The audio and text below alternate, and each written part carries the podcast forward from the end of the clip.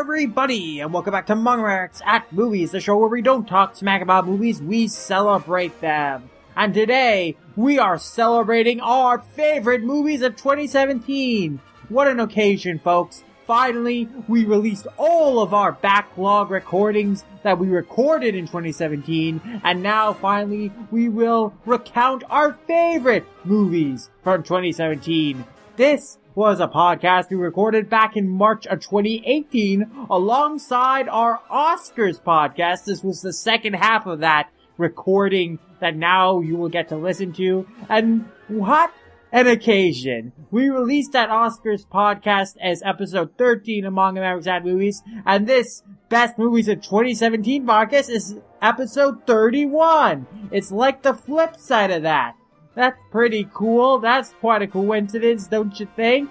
But yes, in this episode among America's Ad Movies, the final backlog recording we have yet to release, we talk about our top six favorite movies, each from 2017. That's 11 movies total. Why not 12 if it's two top sixes? That's because our number ones were the same movie. And what do you think it was? What do you think both of our favorite movie from 2017 was? Well, you're just gonna have to listen and find out. But until then, enjoy listening to our thoughts and what we thought were the best movies of 2017. Finally, out with the old, in with the new, starting off 2019 by clearing our slate. And with this release, you'll have new recordings, new podcasts recorded in the year of 2019 to look forward to in the future. But without further ado, let's listen to our countdown of the top movies of 2017. And scene!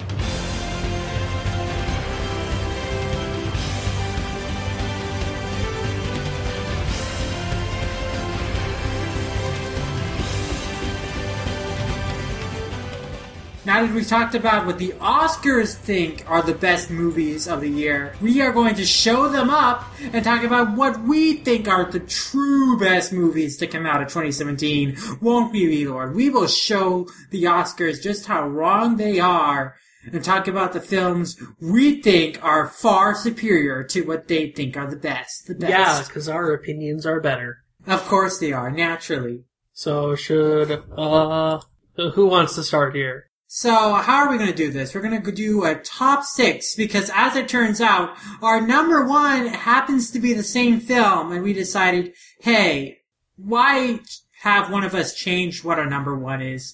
Let's have that be the same thing, but then let's have a top six otherwise. You know, just to still have like 10 unique entries between the two of us. Yeah. So, I guess you can start first if you want to. So I guess just to clarify again, this is gonna have, go down the same as how we did it last year. We, Laura and I each have a top five. They are all different films. And so cumulatively, these are our top 10 favorite films of 2017. Top 11, technically, since our number one for this year is the same. And just like last year, we'll be going down, alternating between our like number sixes and then number fives and, and working our way all the way down to number one. Sound good to you? Yeah. Alright, so what's your number six, V-Lord? Um, so my number number six is Kizumonogatari Part Three. So Whoa. 2017 was the year that I finally decided to sit down and start Monogatari. And, uh, Kizumonogatari had been hyped up for me quite a bit. And it, it delivered completely. The third film, just on pure animation, it's a real mind-blowing spectacle. Like the sheer amount of insane animation cuts in that film, outstanding. I'd highly suggest if you can like find a clip of Araragi versus Shinobu cuz that that shit is off the hook. It's it's hilarious, insane and all around is just a really fun film with a a really I feel like it really it, it's a backstory film really for the Monogatari series and really kind of makes you understand Ara- Araragi more as a character and Shinobu as well as a character. Overall, it just kind of further sold me on what Nisio Isin is capable as a writer, Shaft's like capabilities as a studio, and just what Monogatari can really offer beyond what you hear about the long monologues and word puns. Ah, awesome. Yeah, I have not gotten into the Bakemonogatari franchise, or rather the Monogatari franchise, but I plan to one day, and I definitely heard that Kizu Monogatari was a pretty damn cool looking film, or rather series of films, and I have seen some animation cuts from it, and that look pretty dope, so I would like to watch that at some point. So what's your number six? Hmm, I had a hard time deciding what my number six should be, because on my list of all the films I watched this year, it is one thing, but I feel pretty closely about it compared to some other films, but I'm gonna go with The Breadwinner. Which was made by Cartoon Saloon, who also did Secret of Kells and Song of the Sea, and it was directed by Nora Twomey, uh, and it's based on the best-selling novel by Deborah Ellis, which was like written in the early 2000s. And this film is like a really interesting look at the life of this young girl who is, you know, living in a Taliban-controlled Afghanistan. When her father is like arrested, she has to dress up as a boy in order to go out and earn money for their her family because her mother and sister they can't pass off as men because they are fully grown adult women and women cannot you know roam the streets without a male companion and they don't have like any male relatives that can you know take care of them except for like they, they try to marry the sister off to some really bad guy and some asshole cousin comes to pick them up that like uh abuses them and eventually, you know, they have to rebel against him and like escape from that. But ultimately, the main heroine, Parvana, she realizes she's, you know, she dresses up as a boy and she discovers kind of the freedoms that allows her. And there are some like tough calls, some dangerous calls. But, you know, she meets another kindred spirit who is also uh, dressing up as a boy. And uh, they kind of get into some adventures and have to, you know, deal with, you know, uh, discrimination and you know trying taking care of their families and desiring a better life and i think what was the strongest aspect of this movie was this story that parvana is telling to her baby brother that is about a young man going on this journey to retrieve some stolen seeds by like this evil king and whatever. And this whole story is like a parable of her working through her grief for the death of her older brother. And that's like revealed at the end in like a really powerful way when she's like crying out for her brother. When the main character of this story, who up until this point is like deliberately unnamed, and we find out that the name of the character is the name of her older brother, and it's like, holy crap. And this is coming at the climax of the film where she's like desperately trying to like save her father because there's like air an airstrike coming and like her father is still trapped in this prison and so she needs to like rescue him. And there's like this tension of whether like she can do that, whether like this guy who is helping her, who she has befriended, who's like a part of the Taliban and who knows about her secret, but you know, he befriended her throughout the story and so now he's like risking his life to help save her father. And like he gets confronted by like this bad guy who like pulls a knife on him trying to stop him. So like this, this whole stress about like whether, you know, her father can be rescued and like, or whether she'll lose another family member. And I really feel that distress and it's like, whoa. Yeah. So I thought this like was really interesting setting, a really powerful story. I think it was beautifully animated and yeah, I just connected with it pretty well. At the, I think it, even more so in retrospect than even after watching it, because I remember after watching it, I enjoyed it a lot, but I wasn't necessarily impressed by it. But the more I think about the story and Parvana's arc and like how the film was depicting the culture and, you know, how it was, a, how this oppresses women, but how also they were fighting against the system in their own ways. And also you know, just this story of Parvana working through the grief of her brother and then her desperation to save her father. Like, that was really strong to me. So, yeah, I, I really love The Breadwinner. It's on Netflix now, so you can go see it if you have Netflix, and I would highly recommend it. Because Cartoon Saloon, they do fantastic work. Their films are always fantastic. The last film that Nora Twomey did for Cartoon Saloon was Secret of Kells, which of course was another really incredible film. This might be stronger. I, it's hard for me to call. I have to see Secret of Kells again, but yeah, this was a real treat to watch. And it, really stuck with me, and I've talked about it a lot.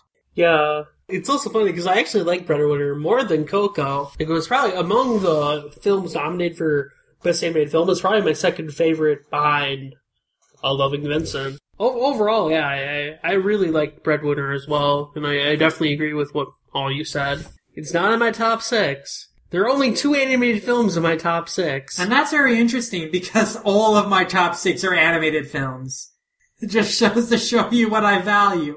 Um, but let's find out what else beat out the breadwinner in your list, V Lord. Let's go to your number five. Yeah, so my number five is The Shape of Water. Aha! Yeah, so uh, I think we covered a lot why we like this film, and I guess just reiterate, uh, for one, Del Toro's directing is fantastic. The music is great. Visually, it's just a real treat. It's visually stunning. The main, the main actress does an amazing job as being this mute character and really conveying the emotion. Um, the CG of the monster is really cool, and I just, I just feel overall, it's, it just is a great encapsulation of what Del Toro is capable of. And you gotta love that satisfying criticism of masculinity masked as American values represented by a white man who has power over a group of minorities who fight back against the system. it's pretty great. I love it. yeah, and uh, The Shape of Water is your first Del Toro, if I'm not correct. You haven't seen any of his other films.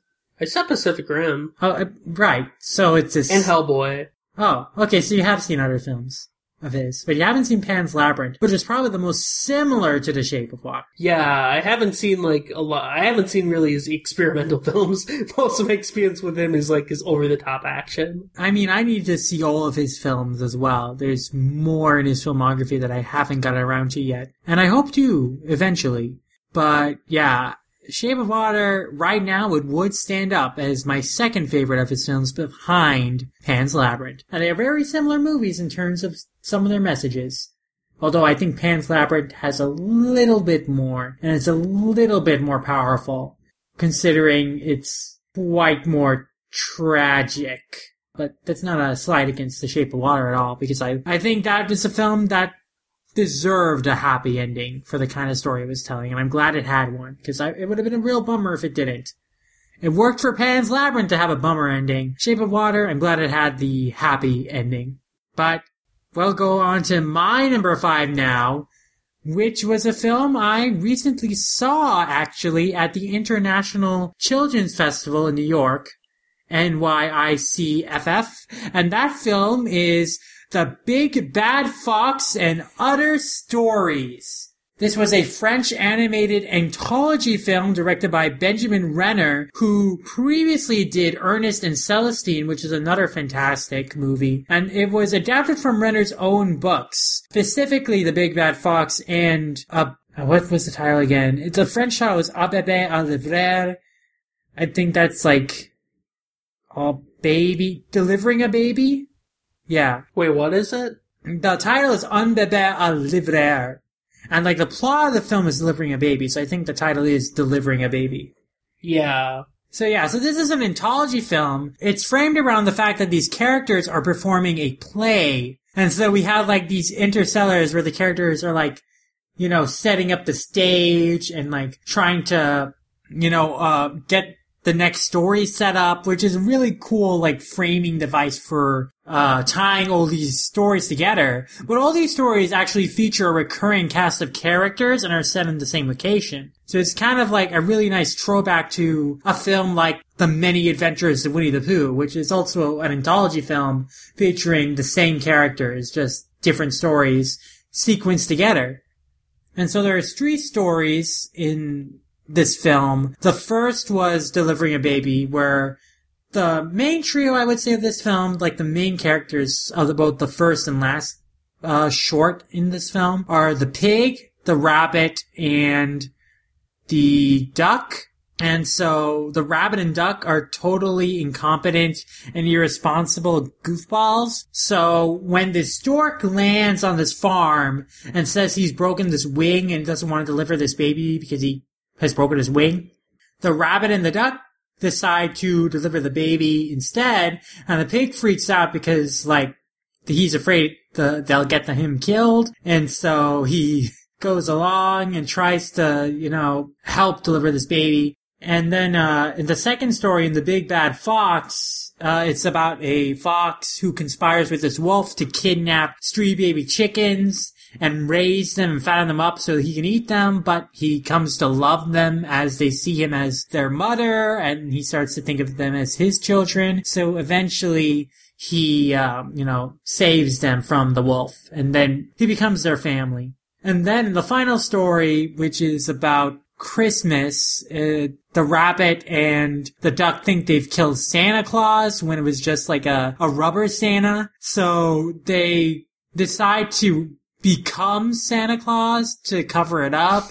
and so the pig gets, of course, dragged along and they end up you know, being trapped in this dog pound. And so in order to avoid getting eaten, they have to like trick the the daughter of the boss dog in the dog pound that they are like the real Santa and his companions, and then escape the dog pound and then team up with them to gather presents and then deliver them. And then eventually it's reveal that there is a real Santa, and then they, you know, end up helping him. So they do end up technically saving save Christmas, and then uh, everyone has a nice Christmas. And so, what I just really liked about this film is that even though from what the surface, the plot of these stories isn't necessarily very surprising. Like they are very tip story, they are similar kinds of stories to what you might have uh, seen before in other places, but the execution is everything. Like the aesthetic style of this film is really beautiful. The animation is incredible. There's insane slapstick moments, great exaggeration. Like, I love watching the animation in this film.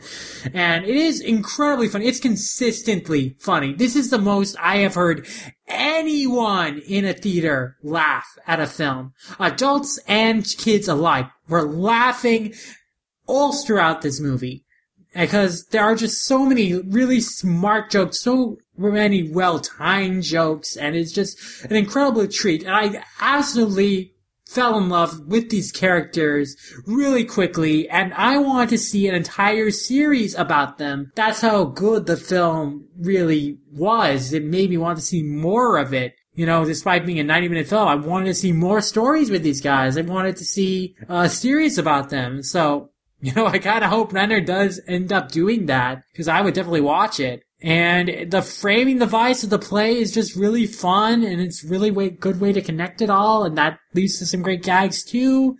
Overall, I, as someone who just loves seeing like really interesting animation and interesting ways of telling, you know, maybe familiar stories making them feel fresh and still incredibly funny and exciting. Like this was an incredibly well made film that like I enjoyed start to finish and I definitely left like wanting more of because it was so good. So I, I, I really, really decided to, I really, really connected with it in that sense. And so that's why it's so high up on my list even, you know, I've seen over 50 movies this year. And so this being in number five just goes to show like how much I enjoyed it and how readily I would rewatch it again and how much I would want to see more stories featuring these characters. So yeah, definitely I would recommend it to pretty much any animation fan especially if you loved Ernest and Celestine. This also has a great, you know, similar strengths as that film.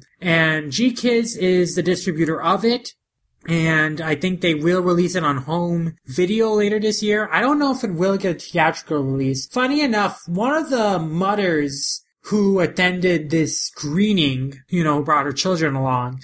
You know, she was talking with some like the attendants outside the theater and was saying, you know, you should totally show this film around Christmas time. This would be a perfect Christmas time movie. And you know, I don't know if GKIDS would distribute this film in theaters. They usually go for more, how you say, art house or an- art house films or anime films. It's either one of I the mean, other. on, on their website, they did put in like the coming soon section for theaters, but it could just be like Bird Boy, where they're just showing it at like a film festival and that's it. yeah, and they've already shown it at this film festival, so Yeah, so maybe uh, I'm not expecting a wider release for this. I would like to see it. I mean, I do think this could be a successful film if it was given a wider release because it is so good and it is so family friendly. Uh, Yeah, I, I, I definitely agree. I'm I mean, interested. in any case, I'll definitely be picking it up when it comes out. yeah, I'm interested in seeing how the dub turns out because the French performances are just so good, especially the guy who plays the wolf. The roles are defined by like how good the voice actors are in so many of the cases, especially when it comes to the wolf and the dog. That uh, it's going to be interesting to see if the dub for this film lives up to it because like those performances are a huge part of like what sells the comedy too. I think, but yeah. Hmm. My number five is The Big Bad Fox and Other Tales. Definitely check it out when it is available on home video. But what's your number four, Wee Lord? We're on our number fours now. Yeah, my number four is Logan.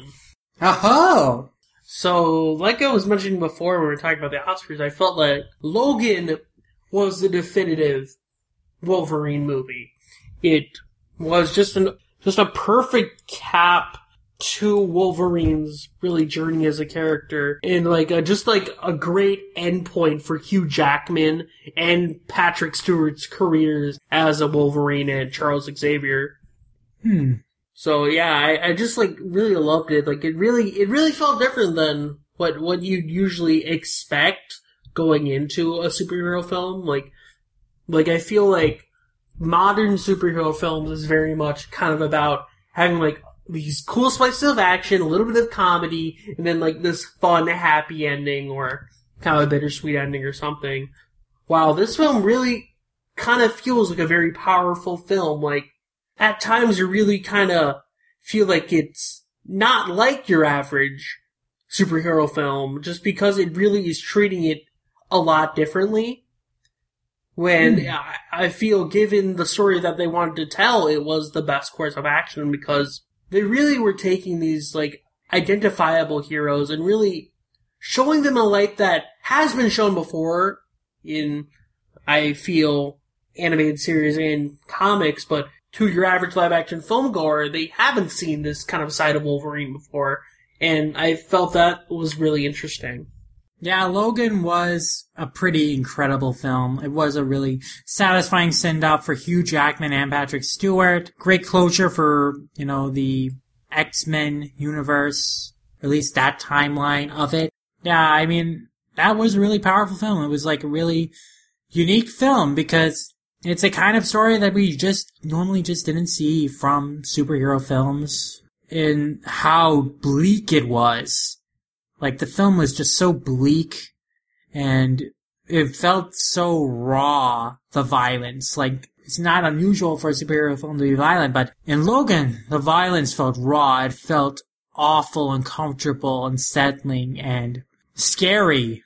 The action didn't feel like it was being glorified. More, it felt like a legitimate struggle. Something that really was damaging to both sides. Like, That is just such a good point because when we think of Wolverine, we think of how badass he is that he can like slice up people into bloody shreds.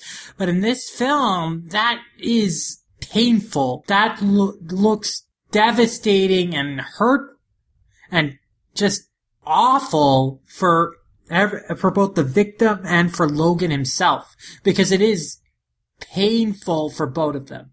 And it's like, this violence isn't glorified. It isn't cool. It is soul draining. yeah, and I remember when they first announced that uh, they were going to change the rating of the film to R, that people were going to be like, oh, they're just going to make it super edgy and violent just for the sake of it. But no, they they had a legitimate reason for doing it because what what they did is that yes, it's a violent film, but it's violent for with legitimate purpose to it. Yeah, the violence that was purposeful. Like this, this was a film that needed to be an R because it needed to show that level of violence in such a raw and brutal way. So Sid, what's your number four? My number four is Mary and the Witch's Flower. This is Studio Ponoc's big theatrical debut. This is a studio that was formed out of a lot of ex-Ghibli staff and it shows. The director previously did when Marnie was there. When Marnie was there and Secret World of Arrietty. Yeah, both films that I really enjoyed. And this film definitely feels a lot like a Ghibli film in many respects. But I think that it does make a lot of steps to show that it has its own identity and own interests. It definitely shows that, you know, a lot of the staff was very inspired by the work they did on Ghibli films, but that they can also move into their own direction and they, you know, have their own interests and ideas in mind.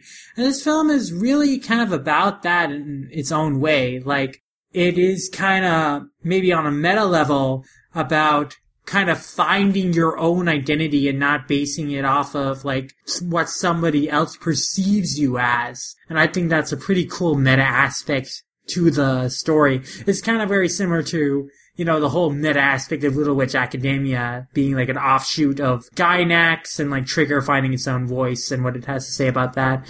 So Mary the Witch's Flower is kind of the equivalent for Studio Ponoc and its relationship with Ghibli. But what I really loved most about Mary the Witch's Flower was just it was like a pure kind of unadulterated uh, magical experience. Magic is such like a common device in films and TV and stories in general though these days that for someone who has seen it in so many stories, like it's really hard for the idea of magic to feel fresh and new and truly feel like magical. But I feel that Mary and the Witch's Flower really did succeed in that because I was amazed by the things that we saw Mary do in the film, like some of the creatures, like the experiments, the world of the film. I think it really communicated that sense of magic really well. And it immersed me in this world. It definitely felt like a magical kind of film, a fantastical fantasy. And I really appreciated for that, that it could, you know, draw upon very familiar elements for sure.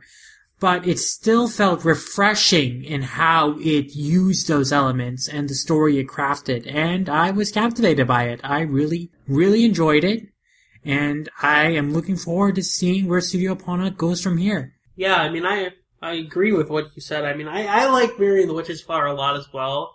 Like, I feel like I I have mixed feelings about like its narrative, but I feel as a first work from Studio Ponoc, it is very good, very strong. It really shows that they they still have their own stories to tell. They aren't bounded to the legacies of Takahata and Miyazaki, they have their own individuality as artists, as creators, and they are trying to push that forward with this new studio. Yeah, I mean, I personally did enjoy the story a lot, and I particularly liked all the characters. I thought they were all quite a hoot, especially the madam and the professor guy. They were great villains. But, yeah, I think that this was just a strong directorial work for Yonebayashi. You know, he's made great films, and he's this is another great feature of him. And as Ponoc's first feature, it shows a lot of promise for the studio. It's not going to be the next Ghibli. There is no next Ghibli, and there is no next Miyazaki. Stop having those discussions. I hate that. You, you, we should be telling Studio Ghibli themselves that. yeah. I hate that the discourse around this film is about, oh, is Ponoc going to be the next Ghibli or is Yonebayashi going to be the next, Miyazaki. We don't need a next Ghibli. Look at look at the internal conflict within Ghibli over the past decade, and you'll realize that you don't want another Ghibli. We don't need another Ghibli. I mean, it's it's important to people just because Ghibli is the, one of the only anime studios that has international prestige and recognition. Hayao Miyazaki is the only anime director that has international prestige as a filmmaker. But there is no next Miyazaki. There's only the next someone else who earns that level of prestige that Miyazaki has earned, and they will be their own unique talent.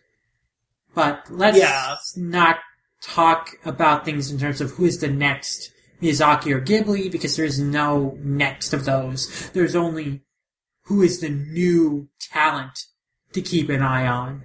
And that's I my thoughts agree. on that. But what is your number three, Lord? So my number three is uh, Get Out. Hmm. Get Out, like after from the moment I watched it, I just like fell in love with it. It was just such a fun film, but also a really exciting horror thriller. Yeah. It, it- it's such an interesting thing coming from Jordan Peele because Jordan Peele I always associated so much with comedy, but he really can build this kind of strange tension in the film. And I think part of that is it kind of mixes this dark comedy in with what it's doing with its overall tone of like the brainwashing and like brain transfers of white people into black people. Um, but like, it just does this great job of you know, having these comedy moments, but also being a part of a larger narrative that is legitimately kind of thrilling and even exciting at times when it gets a little bit actiony.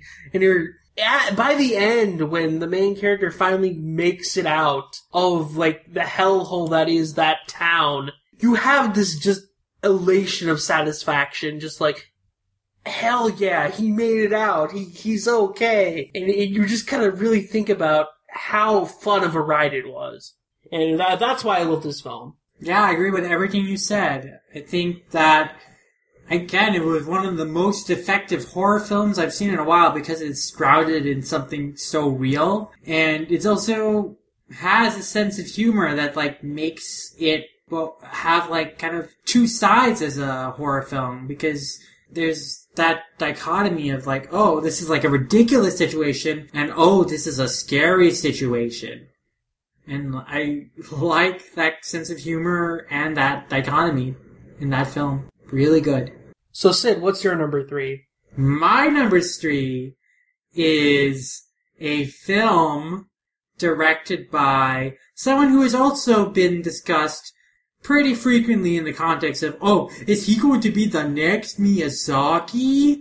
Which I, of course, do not care for. But this is, like, one of the most talented animators working today. This is an animator that has made much waves already this year for directing a show. You, you might have heard of it, Devilman Crybaby? Yeah, I'm talking about a film by Masaki Yuasa, and the film that is my number three is called Lu Over the Wall. This is one of two films that Yuasa directed last year. The other one being The Night is Short Walk on Girl? yeah, yeah, yeah, that's the title. Yeah, so this was one of the two films that Yuasa directed last year, which is pretty insane that he could direct two films last year in addition to directing Devilman Crybaby. I don't know how he managed it. That that man is an insane workaholic. But my God, Lu Over the Wall is just a joy to watch to start to finish. It is a musical experience for one. Music is a heavy theme in the movie, and there's some really fun dance sequences. But what's really incredible is, of course, the animation and the visual aesthetic, which is absolutely beautiful and expressive and super cartoony and weird. And oh my gosh, it is a tour de force for the eyes. And you might have heard some Ponyo comparisons to this film, and those are pretty accurate because the, Lu is pretty much Ponyo. And, I mean, uh, he's in the water like Ponyo, She. so therefore she. Okay, yeah, she's in the water like Ponyo, so therefore she's Ponyo. I mean, her relationship to the main character of the of Lu Over the Wall is kind of similar to Ponyo's relationship with Sosuke. No denying that. And also, Lu's dad is like clearly inspired by Totoro. He is basically Totoro in his mannerisms and his design and actions. It's like, wow, I think this Yuasa deliberately tackling Ghibli iconography and ideas and reworking them into his own film with his own like interests with uh, Lu Over the Wall. And that's kind of interesting to think about if like he was intentionally trying to kind of comment or like play around with Ghibli ideas.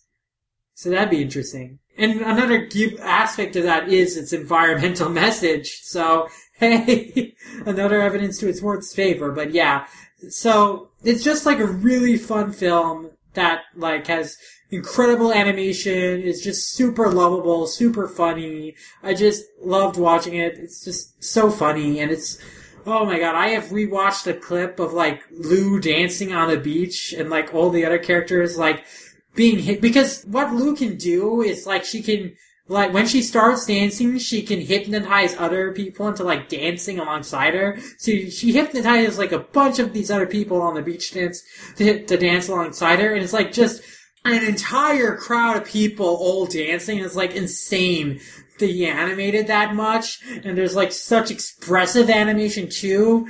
It's just so fun to watch, and there are multiple scenes in the movie like that where there are like multiple people dancing all at once, and there are also just insane animation scenes like that scene where Lu's dad like bursts out of like the uh, underground and like uh, Lu and her the merfolk like burn up in sunlight, but he's like racing throughout the streets to like get to Lu, and he's like burning up, and like the how raw he's animated as he's like racing through the street as fast as he can, and he's like literally on fire. He's burning up, and like he's barges into like the arena where Lu is being kept in, in like at this jail cell and like to, to like come and save her. It's like, whoa, this is like so raw. This is like so freaking cool, man. Oh my god, Yuasa is just so awesome. The, the animation, it makes me so happy. It makes me so jazzed up about animation.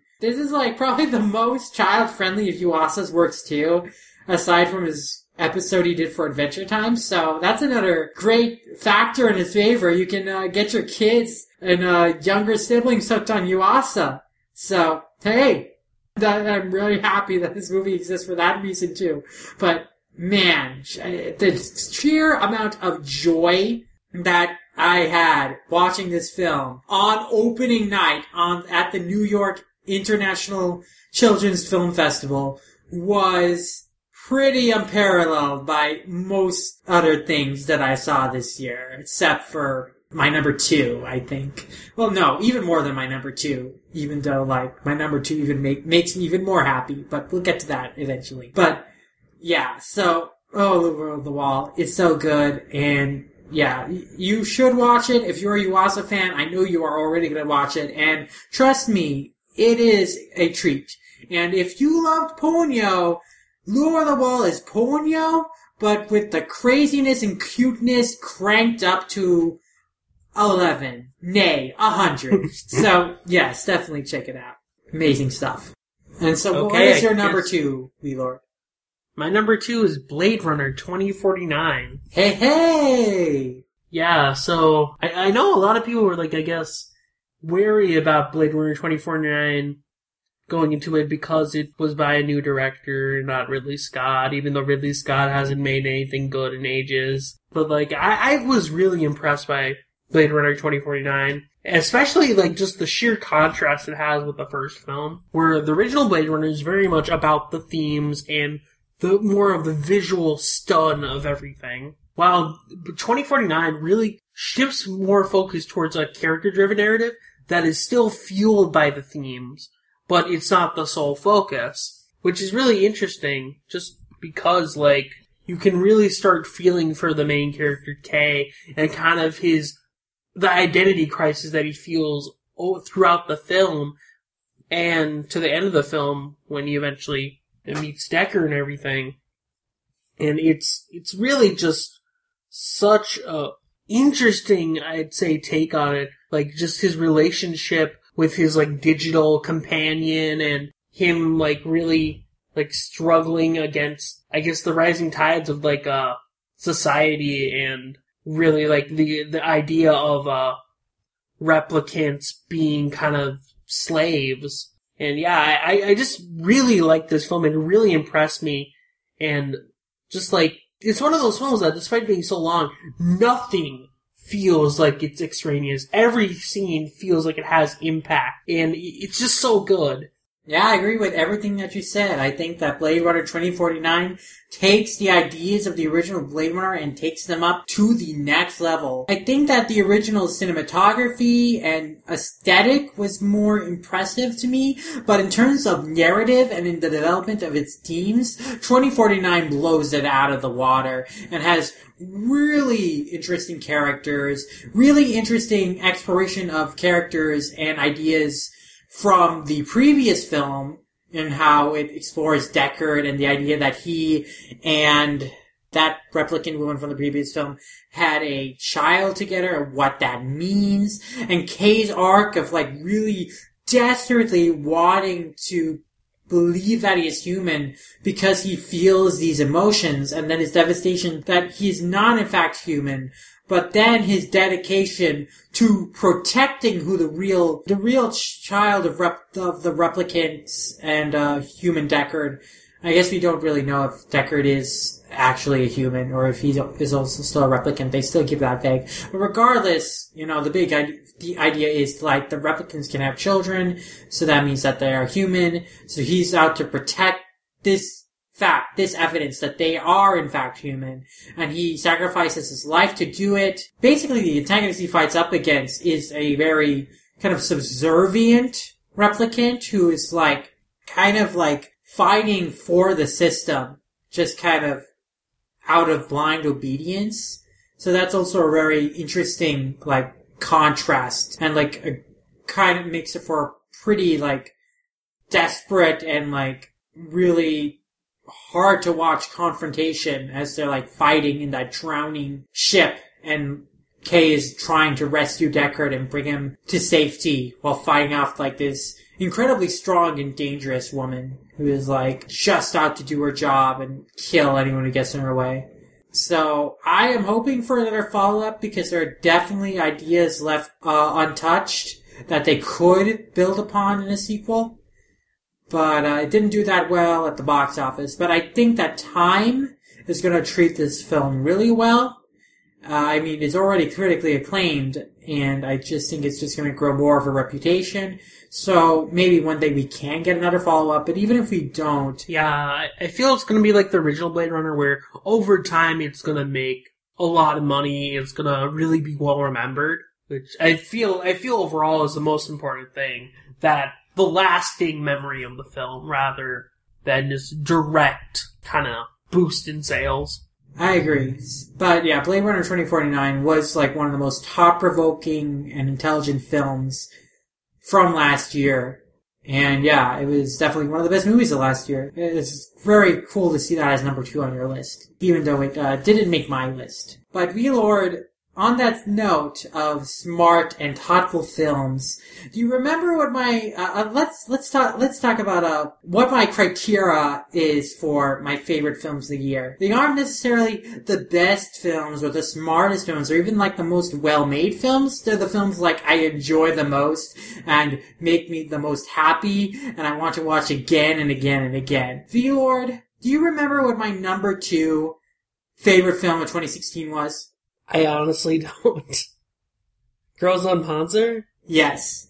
What do you think my number two favorite film of 2017 was? Was there a new Girls und Panzer film? No. Well, not one that got got released in the states, at least. Shit. Um. It's similar in that vein. It is a franchise film that is nothing but like action upon action, but it's such a joy to watch these characters do these awesome things and I would watch it again and again and I did see this film twice because I enjoyed it so much. It's not the most thoughtful film. It's not even the most well-made film, but it is a film that I enjoyed so much. I wanted to see it again, and I will continue to see it again and again as many times as I can once I get like the eventual home video release. And that film is Magical Girl Lyrical Nanoha Reflection, baby! Yeah, so I had no experience with Nanoha prior to a few days before seeing Reflection in theaters, but I watched the first two Nanoha films and I fell in love with these characters and this franchise. And Nanoha Reflection just continued to be everything I loved about it. I love Nanoha and Fate's relationship, and Fate continues to be the best character. She has, of course, the best arc in this film, where she, you know, starts to be comfortable calling Lindy her mother, and it's so good, and it's, oh, so heartwarming. And then Hayate, you know, she's, she, I thought she was not that interesting in the uh, second film. I mean, I think the characters around her were interesting, but she becomes pretty cool in reflection. And, uh, you know, Nanoha continues to be pretty awesome. All the characters get to be awesome in this movie. Like, Nana has such a large cast of characters, but they all have a moment where they, like, really shine. The new characters are pretty cool. I like both Kyrie and Amitie.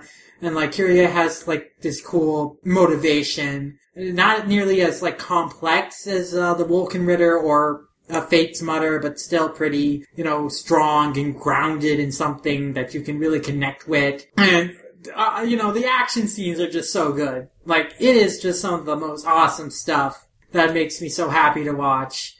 And uh, I like, I just, I just enjoy it so much. It's just like Girls and Pants with the film, V-Lord. It's just, you know, it, it's not a film with a whole lot of this substance necessarily, but it is the film I saw in 2017 with the most entertainment value. And I give credit to where credit is due. I love Nana Reflection.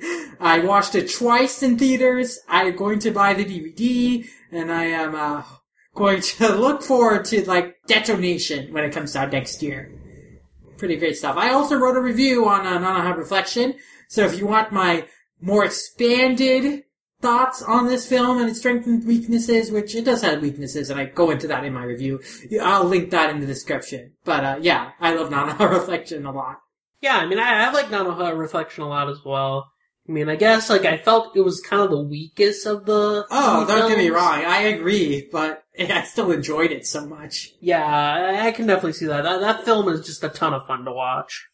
So, should we uh, talk about number one? Yeah, our number ones are the same. And do you want to just say it at the same time? Uh, okay. Should we count out? Yeah. Three, two, Three, two, one. one, The Loving Boss Vincent. Baby!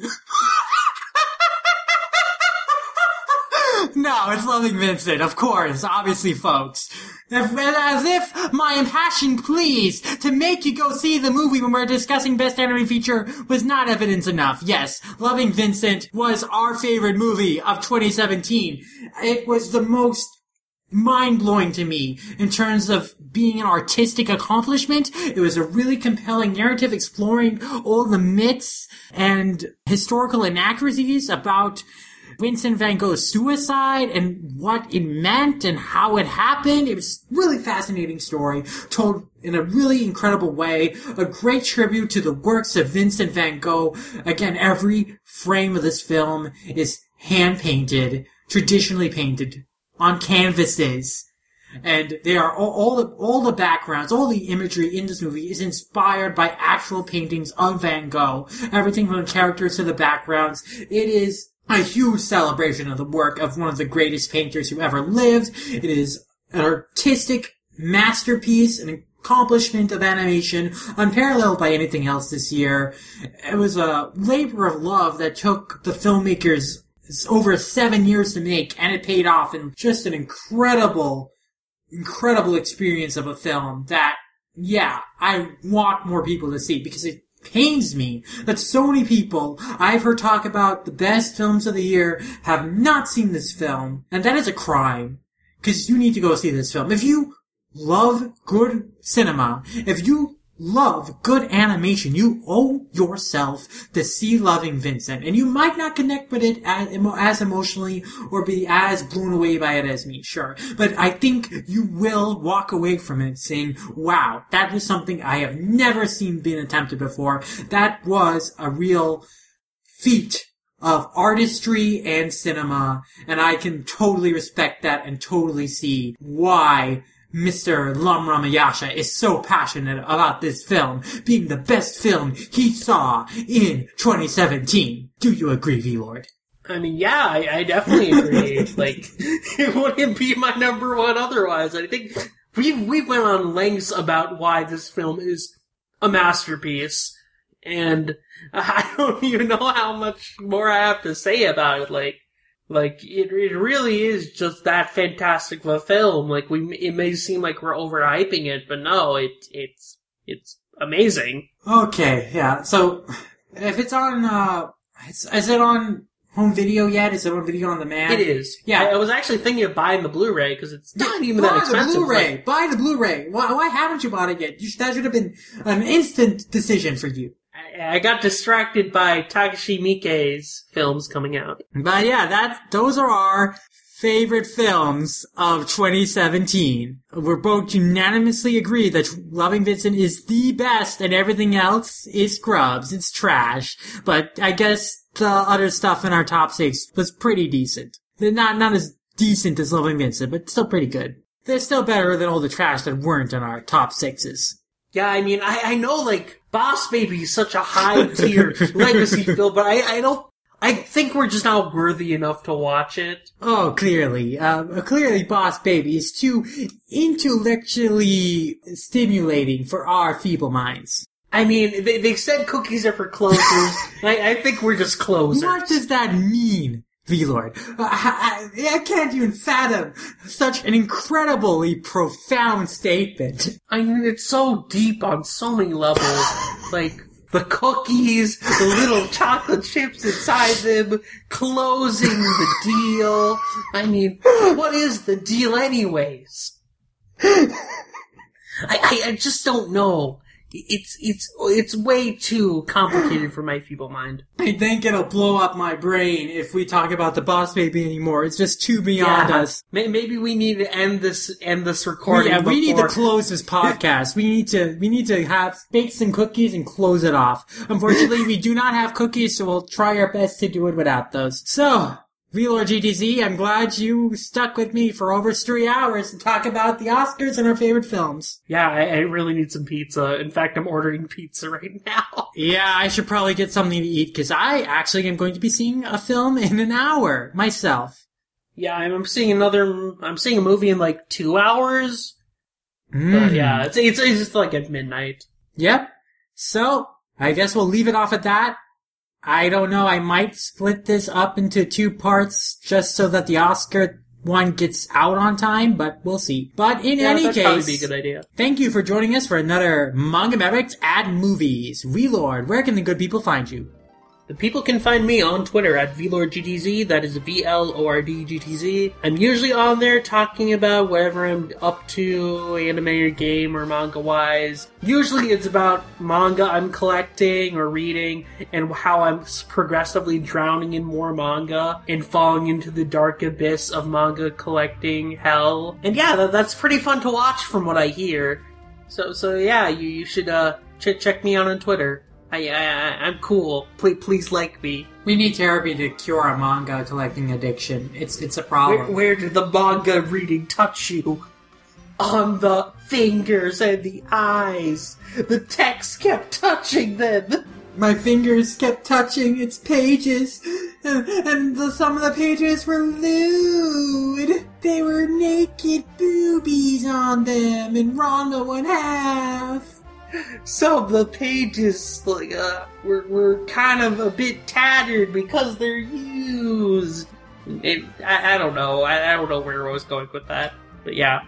Alright, and you can find me as Lum Ramayasha at Lum Ramayasha on Twitter, my anime list, Animes from Revelation. Basically, anywhere I am, you can find me under the name Lum Ramayasha. In fact, if you want to see more of my thoughts on movies, you can check out my Letterboxd, where I'm pretty active nowadays since I've been seeing so many movies that I, you know, need to keep track of them. So, yeah, I'm on Letterboxd, and I actually do make a list of all the films that I've seen in a particular year and rank them. So, hey, you can get an early sneak peek of what I might think of a film during the course of a year as I continue to watch them. But if you want to follow the show, you can follow us on Twitter at manga underscore mavericks, on Tumblr at mangamavericks.tumblr.com, and on our iTunes at manga mavericks, and on our YouTube channel, um, YouTube slash C slash manga mavericks, or just search for the manga mavericks channel. It'll be the first thing that comes up. And we're going to try and be more active on there. We've had a little bit of a hiatus, but we want to grow the channel, so please watch our content on there, like our stuff, and subscribe to our YouTube channel, as well as our iTunes feeds because that helps the show grow and continue to find more audiences and also rate and review us on iTunes. That definitely helps us too. Or if you just want to send us some feedback, you can tweet at us at our Twitter handle or you can leave a comment on allcomic.com, or you could go to the Animation Revelation Manga Mavericks thread and comment in there, or you can send us an email to mangamavericks at gmail.com. We love hearing your guys' feedback and your suggestions and what your favorite films of 2017 might have happened to be, or what films you want to see us cover in the future on Manga Ad Movies, or what you're looking forward to most about film in 2018. Uh, we're always interested in hearing your guys' thoughts and feedback and, and uh, having a conversation with our audience. So definitely reach out to us and send us some feedback whenever you feel inclined to. But I think about about does it for the show. This has been another episode of Manga Mavericks at Movies, talking about our personal favorite films of 2017, and we will see you next time.